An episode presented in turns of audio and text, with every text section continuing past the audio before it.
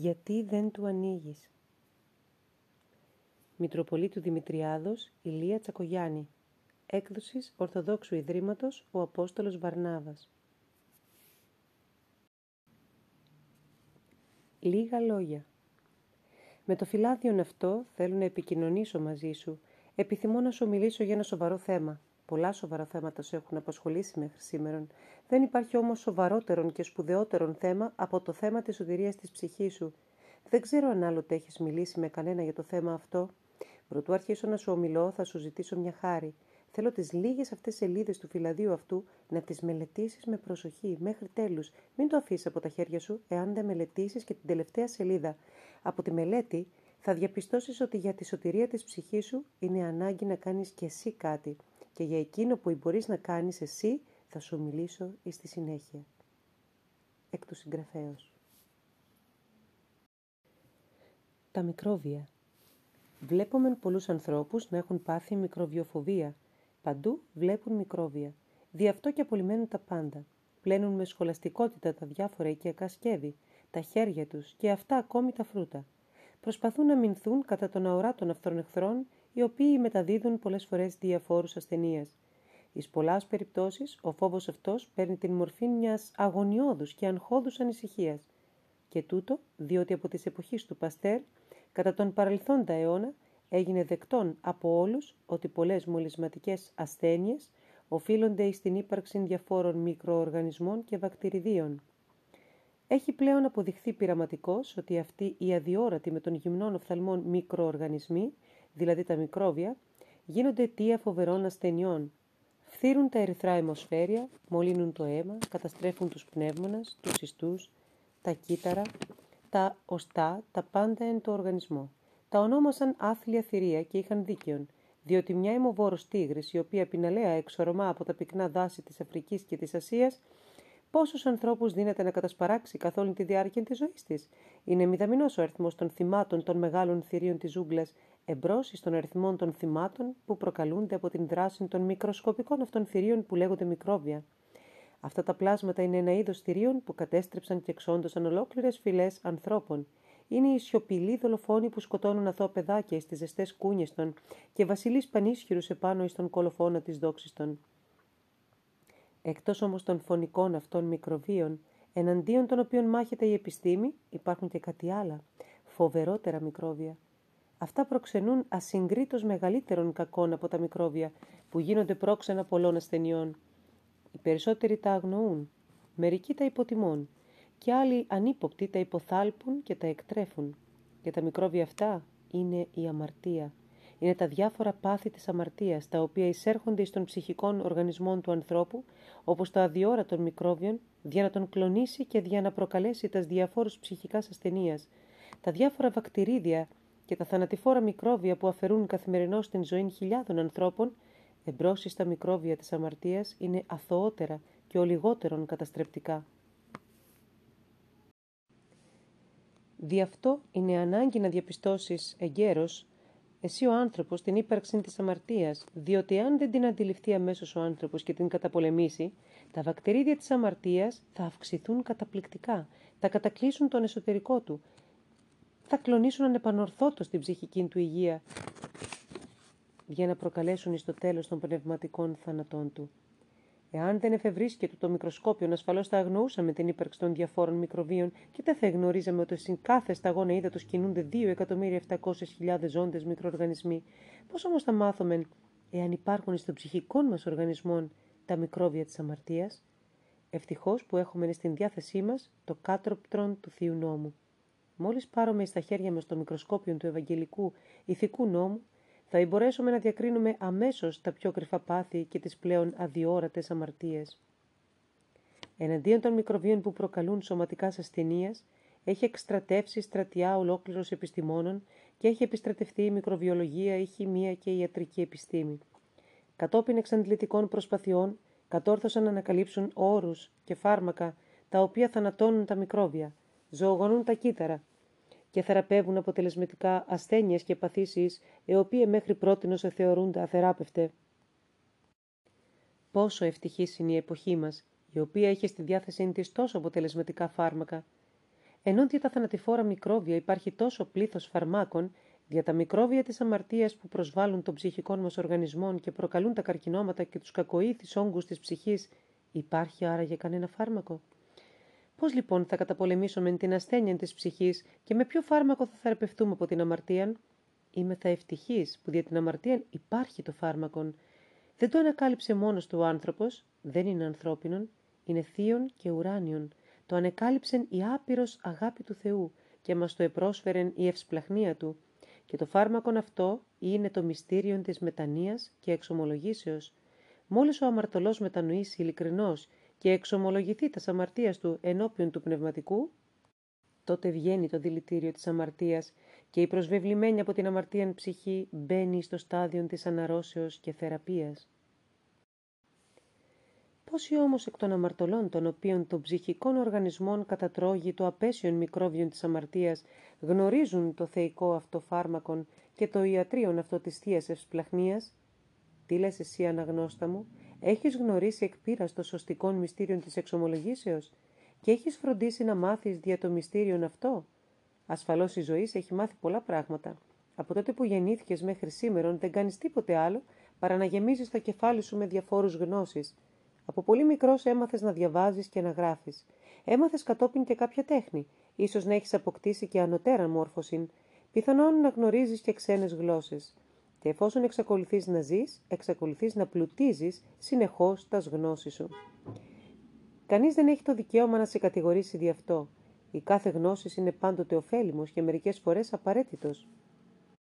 Εάν όμως περιορίζεσαι εις το να πλουτίζεις τον εγκέφαλόν σου με γνώσεις που έχουν σχετική αξία και αδιαφορείς για την σπουδαιοτέραν γνώση, η οποία θα σε ακολουθήσει και πέραν του τάφου, τότε είσαι ένας δυστυχής και αξιολύπητος. Εάν, επί παραδείγματι, έχεις γνώση πολλών πραγμάτων και αγνοείς το μυστήριο της εξομολογήσεως, το μέσον αυτό της σωτηρίας σου, τότε κινδυνεύεις να πάθεις αυτό που έπαθε ο σοφός εκείνος που ηρωνεύεται κάποτε έναν βαρκάρι. Όταν μπήκε στη βάρκα του, τον ρώτησε με κάποια περιφρόνηση.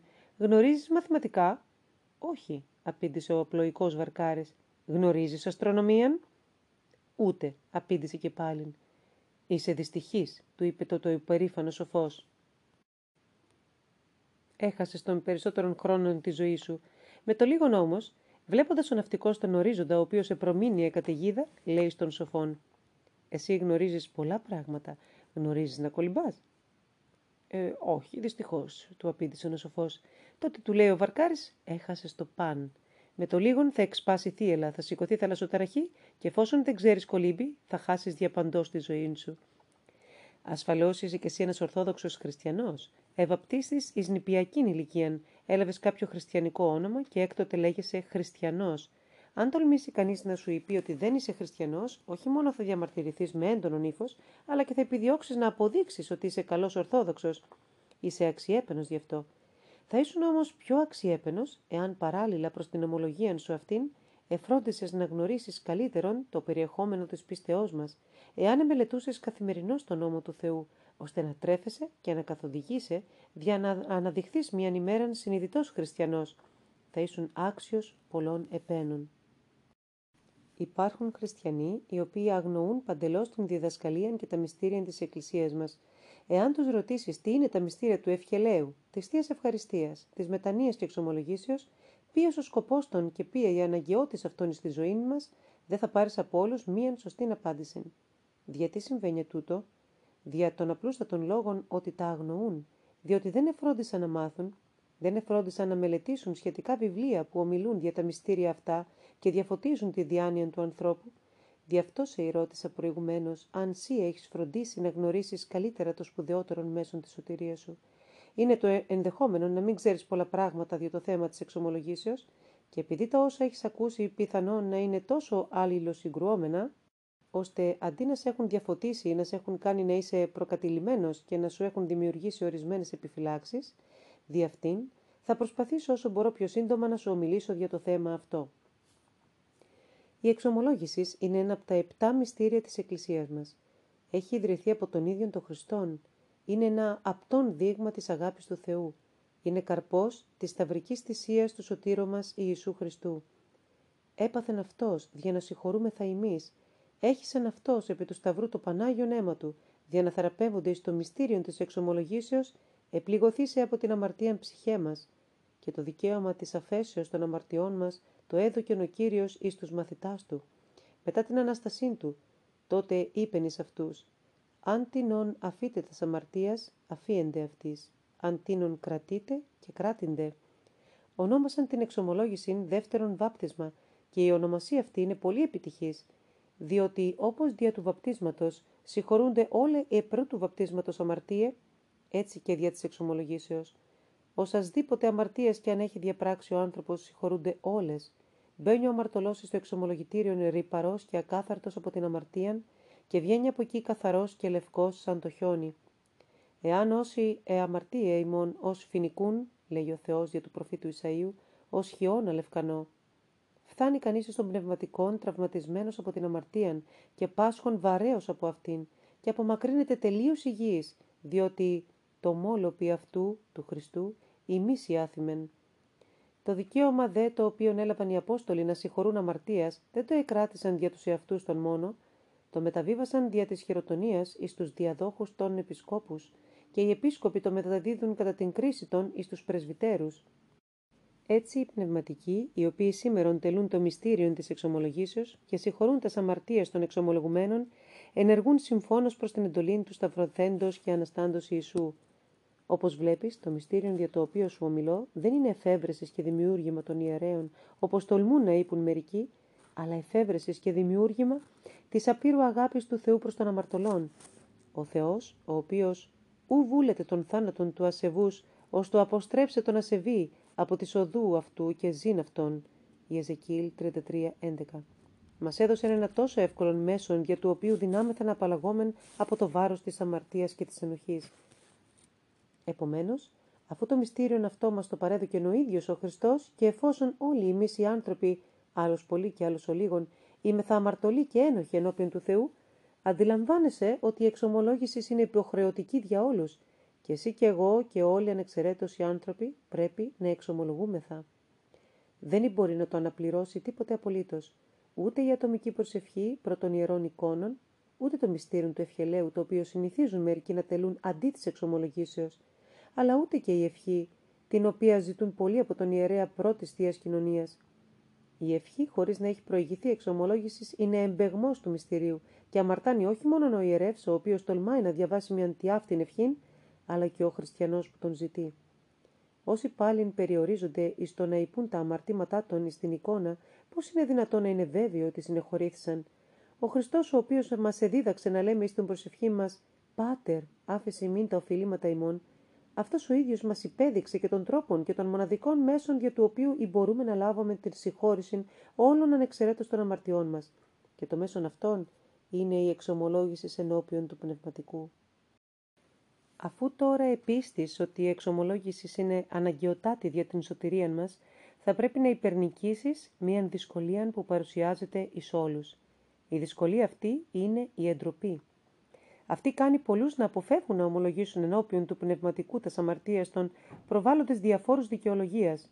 Τους ακούς να λέγουν πώς να υπό όλα αυτά που έκανα αδύνατον, αδύνατον, επιμένουν. Εντρέπεσαι, αδελφέ μου, τώρα που πρόκειται να συγχωρηθεί και δεν εντρεπόσουν τότε που διέπρατες στην αμαρτία. Δεν εντρέπεσαι μερικές φορές να συζητήσεις ένα σου σφάλμα ή μία σου αμαρτία με ένα φιλικό σου πρόσωπο το οποίο όσο εμπιστοκή αν είναι, ή μπορεί να το κοινολογήσει και διστάζεις να ομολογήσεις εις τον ιερέα του υψίστου, ο οποίος δεσμεύεται με το απόρριτον. Την εντροπή την φέρει ο διάβολος. Ο εχθρός αυτός της ψυχής μας για να ματαιώσει την σωτηρία σου. Τι κάνουμε όταν πάμε άρρωστοι στον ιατρόν, εντρεπόμεθα τότε; Αλίμονον εις τον ασθενήν που από εντροπήν δεν θα αφήσει να τον εξετάσει ο ιατρός ή δεν θα είπε με ειλικρίνεια τα συμπτώματα της ασθενείας του. Όχι λοιπόν εντροπή, Δίωξε την από τη σκέψη σου και τότε προχώρησε με ειλικρίνεια να ομολογήσεις τα σφάλματά σου. Μην προσπαθήσεις να δικαιολογήσεις τον εαυτόν σου, για να ελαφρύνεις κάπως την θέση σου, ούτε και να επιχειρήσεις να μεταθέσεις την ευθύνη στους άλλους, ή μπορεί να πταίουν οι άλλοι. Εσύ όμως δεν θα ωφεληθείς σε ανήπιση στην εξομολογήνσή σου ότι με παρέσει ρωτάδε ή με εινάγκασε ο Δίνα.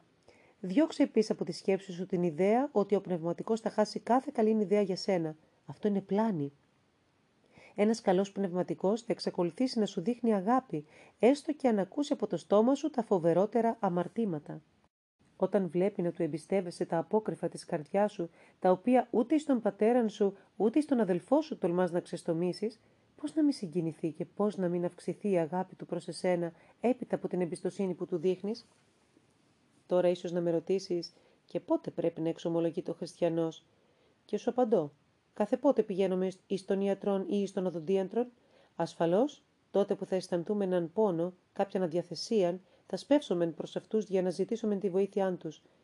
Όπως δεν μπορούμε να ορίσουμε εκ των προτέρων και να θέσουμε χρονικά όρια προκειμένου να επισκεφτούμε τον ιατρόν, έτσι και με την εξομολόγηση θα πάμε εις αυτήν τότε που θα αισθανθούμε να βαρύνει τη συνείδησή μας κάποιο αμάρτημα και θα μας πιέζει η ενοχή.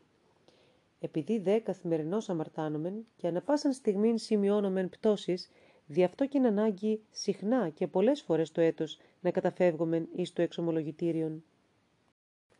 Εάν εσύ που μελετάς την ώρα αυτή το φυλάδιον, έχεις πολύ καιρό ή και χρόνια πολλά να εξομολογηθείς, πρόσεξε, μην αναβάλεις, μην είπεις αύριο ή τη Μεγάλη Τεσσαρακοστήν ή του χρόνου θα πω να εξομολογηθώ. Το φυλάδιο αυτό είναι μια επίσκεψη του Θεού. Σε καλεί για να απαλλαγείς από το φορτίο των αμαρτιών σου και να συμφιλιωθείς μαζί Του. Έξω από την πόρτα της καρδιάς σου εστάθη ο Χριστός και χτυπά με αγάπη. Περιμένει υπομονετικά να Του ανοίξεις.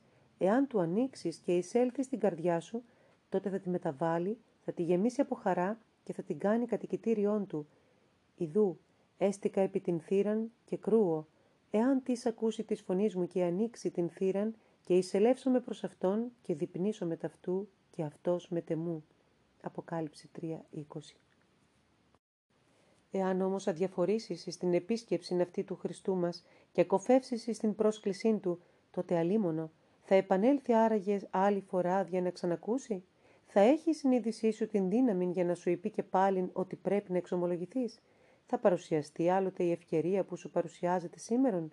Θα είσαι εις την ζωή αύριον ή του χρόνου για να πραγματοποιήσεις εκείνο που σου ζητεί σήμερα ο Θεός; Εάν φύγεις ευνηδίως από τη ζωή, τότε πώς θα παρουσιαστείς ενώπιον του Θεού; Ιδού ερωτήματα τα οποία ιδιαιτέρως θα πρέπει να προσέξεις. Γι' αυτό ο Απόστολος Παύλος μας φωνάζει «Ιδού νυν, καιρός ευπρόσδεκτος, ιδού νυν ημέρα σωτηρίας». Β. Κορινθίους 6.2 Σήμερα λοιπόν Σήμερα, αδελφέ μου, εξομολογήσου, όχι αύριον ούτε του χρόνου. Το αύριο και του χρόνου δεν είναι στα χέρια σου. Η στη διάθεσή σου είναι μόνο το σήμερον. Αυτό μόνο ορίζεις, και αυτό το σήμερον φρόντισε να το εκμεταλλευτείς. Θέλω όμως να σε βοηθήσω, αγαπητέ μου αναγνώστα, να κάνεις μια ειλικρινή εξομολόγηση. Δι' αυτό θα σου αναφέρω με βάση τα δέκα εντολάς του Μοσαϊκού νόμου μερικές κατηγορίες αμαρτιών, Μελετώντας αυτές με τα προσοχής, θα δυνηθείς να γνωρίσεις τον εαυτόν σου όχι επιφανειακά και επιπόλαια, αλλά όσο το δυνατόν βαθύτερα και τελειότερα. Εγώ είμαι κύριος ο Θεός σου, ούκ έσονται οι Θεοί έτεροι πλην εμού. Μήπως έχει κλονιστεί η πίστη σου εις τον Κύριον ημών Ιησού Χριστόν, ότι είναι ο ιό του Θεού, ότι έγινε άνθρωπος και εσταυρώθη δια την σωτηρία μας, ότι ανέστηκε ανελήφθη στους ουρανούς και ότι θα ξαναέλθει δια να κρίνει ζώντας και νεκρούς. Μήπως έχει κλονιστεί η εμπιστοσύνη σου εις την πρόνοια του Θεού και ολιγοπιστήσεις στα διαφόρους δυσκολίας σου και δια το μέλλον σου, ώστε να καταφεύγεις στα μέντιουμ, τις μάντισες, τις χαρτορίχτρες, εις τον καφέ, τα όνειρα, την πλάτη του αρνιού και το καράβι της κότας και εις άλλα όμοια;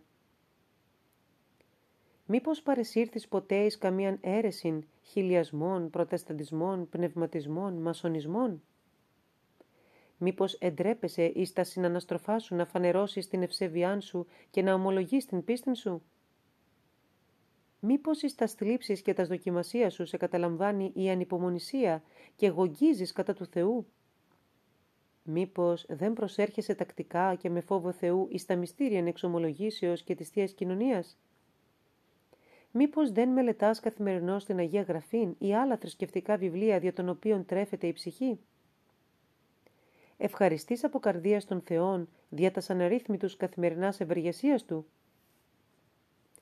Μήπως σε καταλαμβάνει απελπισία δια την σωτηρία και τη διόρθωσή σου; Μήπως καταλύεις χωρίς λόγων τας καθιερωμένας νηστείας; Ου ποιήσει σε αυτό είδωλον ουδέ παντός ομοίωμα. Μήπως είσαι υπερήφανος, ματαιόδοξος, φιλάρεσκος, κενόδοξος, ώστε να επιδεικνύεσαι πάντοτε και να επιζητείς την ειδική σου δόξαν περισσότερον από τη δόξαν του Θεού; Μήπως λόγω του εγωισμού σου θέλεις όλοι οι άλλοι να υποτάσσονται στην γνώμη και τα θελήματά σου; Μήπως άφησες να προσκοληθεί η καρδιά σου εις το χρήμα και τα υλικά αγαθά και έγινες φιλάργυρος και πλεονέκτης; Ού λείψει το όνομα Κυρίου του Θεού σε Ματέο. Μνήστε την ημέραν των Σαββάτων αγιάζειν αυτήν. Μήπως δεν τηρείς την αργία της Κυριακής και χωρίς πολύ σοβαρά αιτίαν δεν εκκλησιάζεσαι κατά τας Κυριακάς και μεγάλας εορτάς; Μήπως τας Κυριακάς αντί να τας χρησιμοποιείς για την Θείαν Λατρείαν και διέργα αγάπης τας σβεβηλώνεις με έργα μαρτωλά. Μήπως δεν παρακολουθείς με την απαιτούμενη νευλάβιαν την Θείαν Λειτουργίαν και τα Ιεράς Ακολουθίας; Μήπως παρακολουθείς την Θεία Λειτουργία από ραδιοφώνου, κάνοντας διαφόρους εργασίας, ενώ μπορούσες να ευρίσκεσαι εις των Ιερών Ναών. Τίμα τον πατέρα σου και τη μητέρα σου.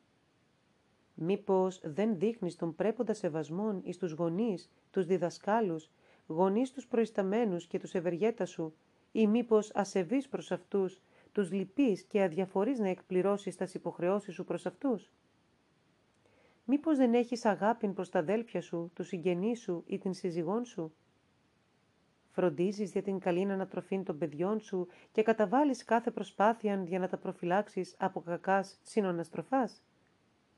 Μήπως υβρίζεις ή καταράσε τα παιδιά σου και δεν προσέχεις τα λόγια που λέγεις εις αυτά; Ου φωνεύσεις.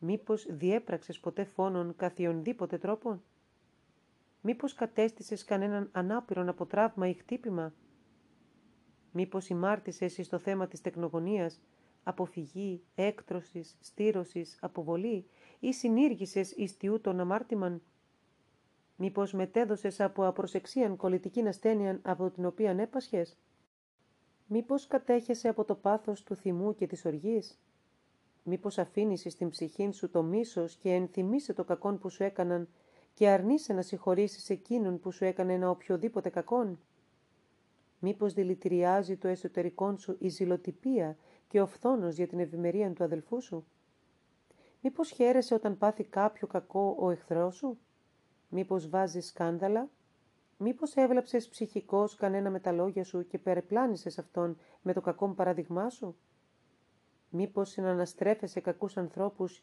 και εκτίθεσαι εις τον κίνδυνο της αμαρτίας χωρίς να προσέχεις; Ού μοιχεύσεις.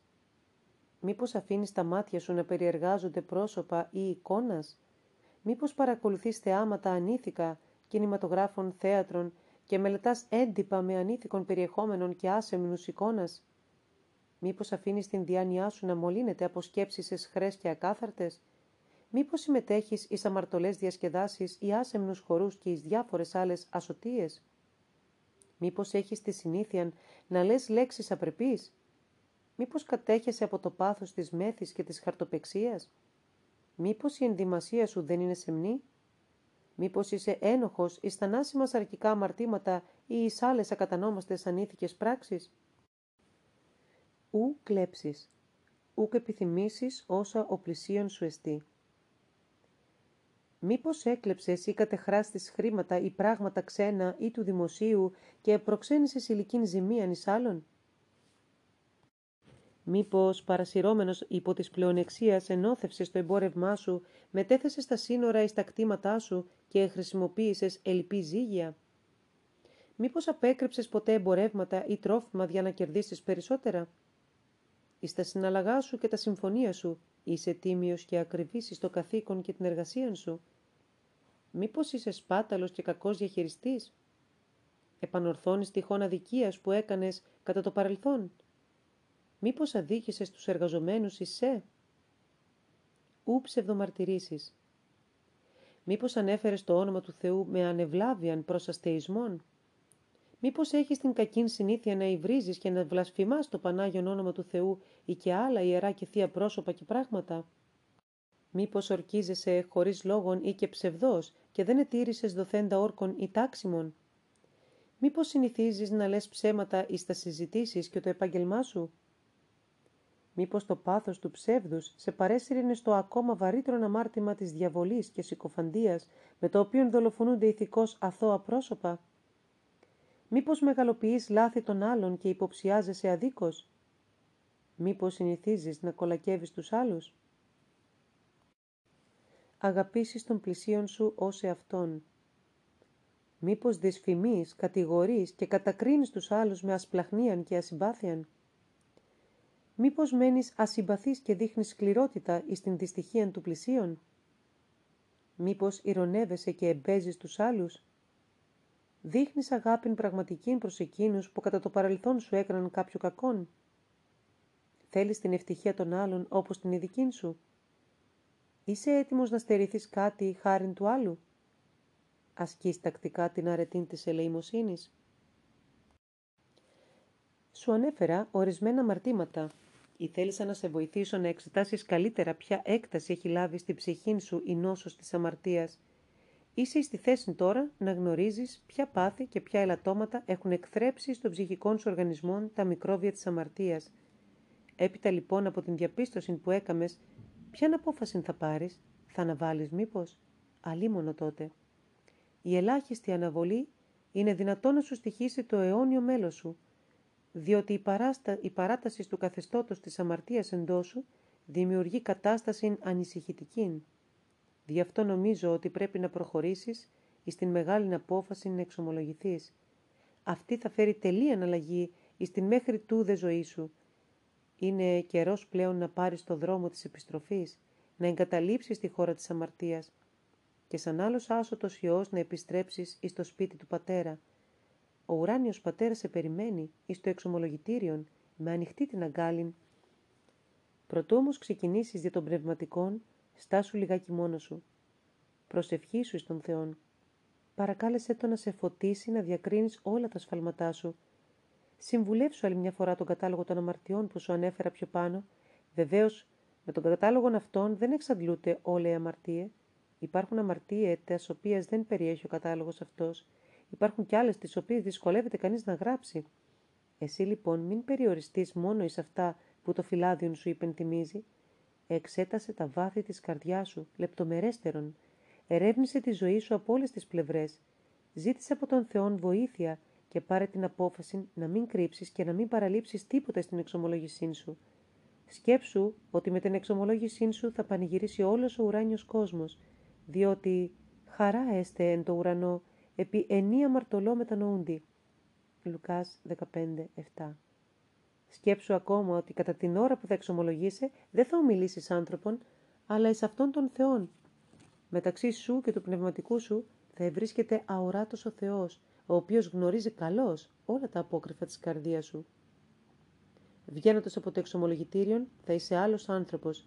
Θα νιώθεις ότι δεν πατάς στη γη, αλλά ότι πετάς με φτερά θα είσαι εξαλαφρωμένος και χαρούμενος, θα αισθάνεσαι τελείως διαφορετικά από πριν. Θα είσαι οπλισμένος με θάρρος και αποφασιστικότητα για να αντιμετωπίζεις τους πειρασμούς και τις δυσκολίες της ζωής. Ο Χριστός θα έχει στήσει τον θρόνο Του μέσα στην καρδία σου και θα γεύεσαι τότε τη χαρά και την ευτυχία την οποία ματέως ανεζήτησες επί τόσα χρόνια μακριά από τον Χριστόν.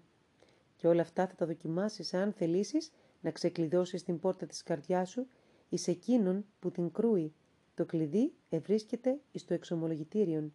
Πήγαινε να το πάρεις για να ανοίξεις.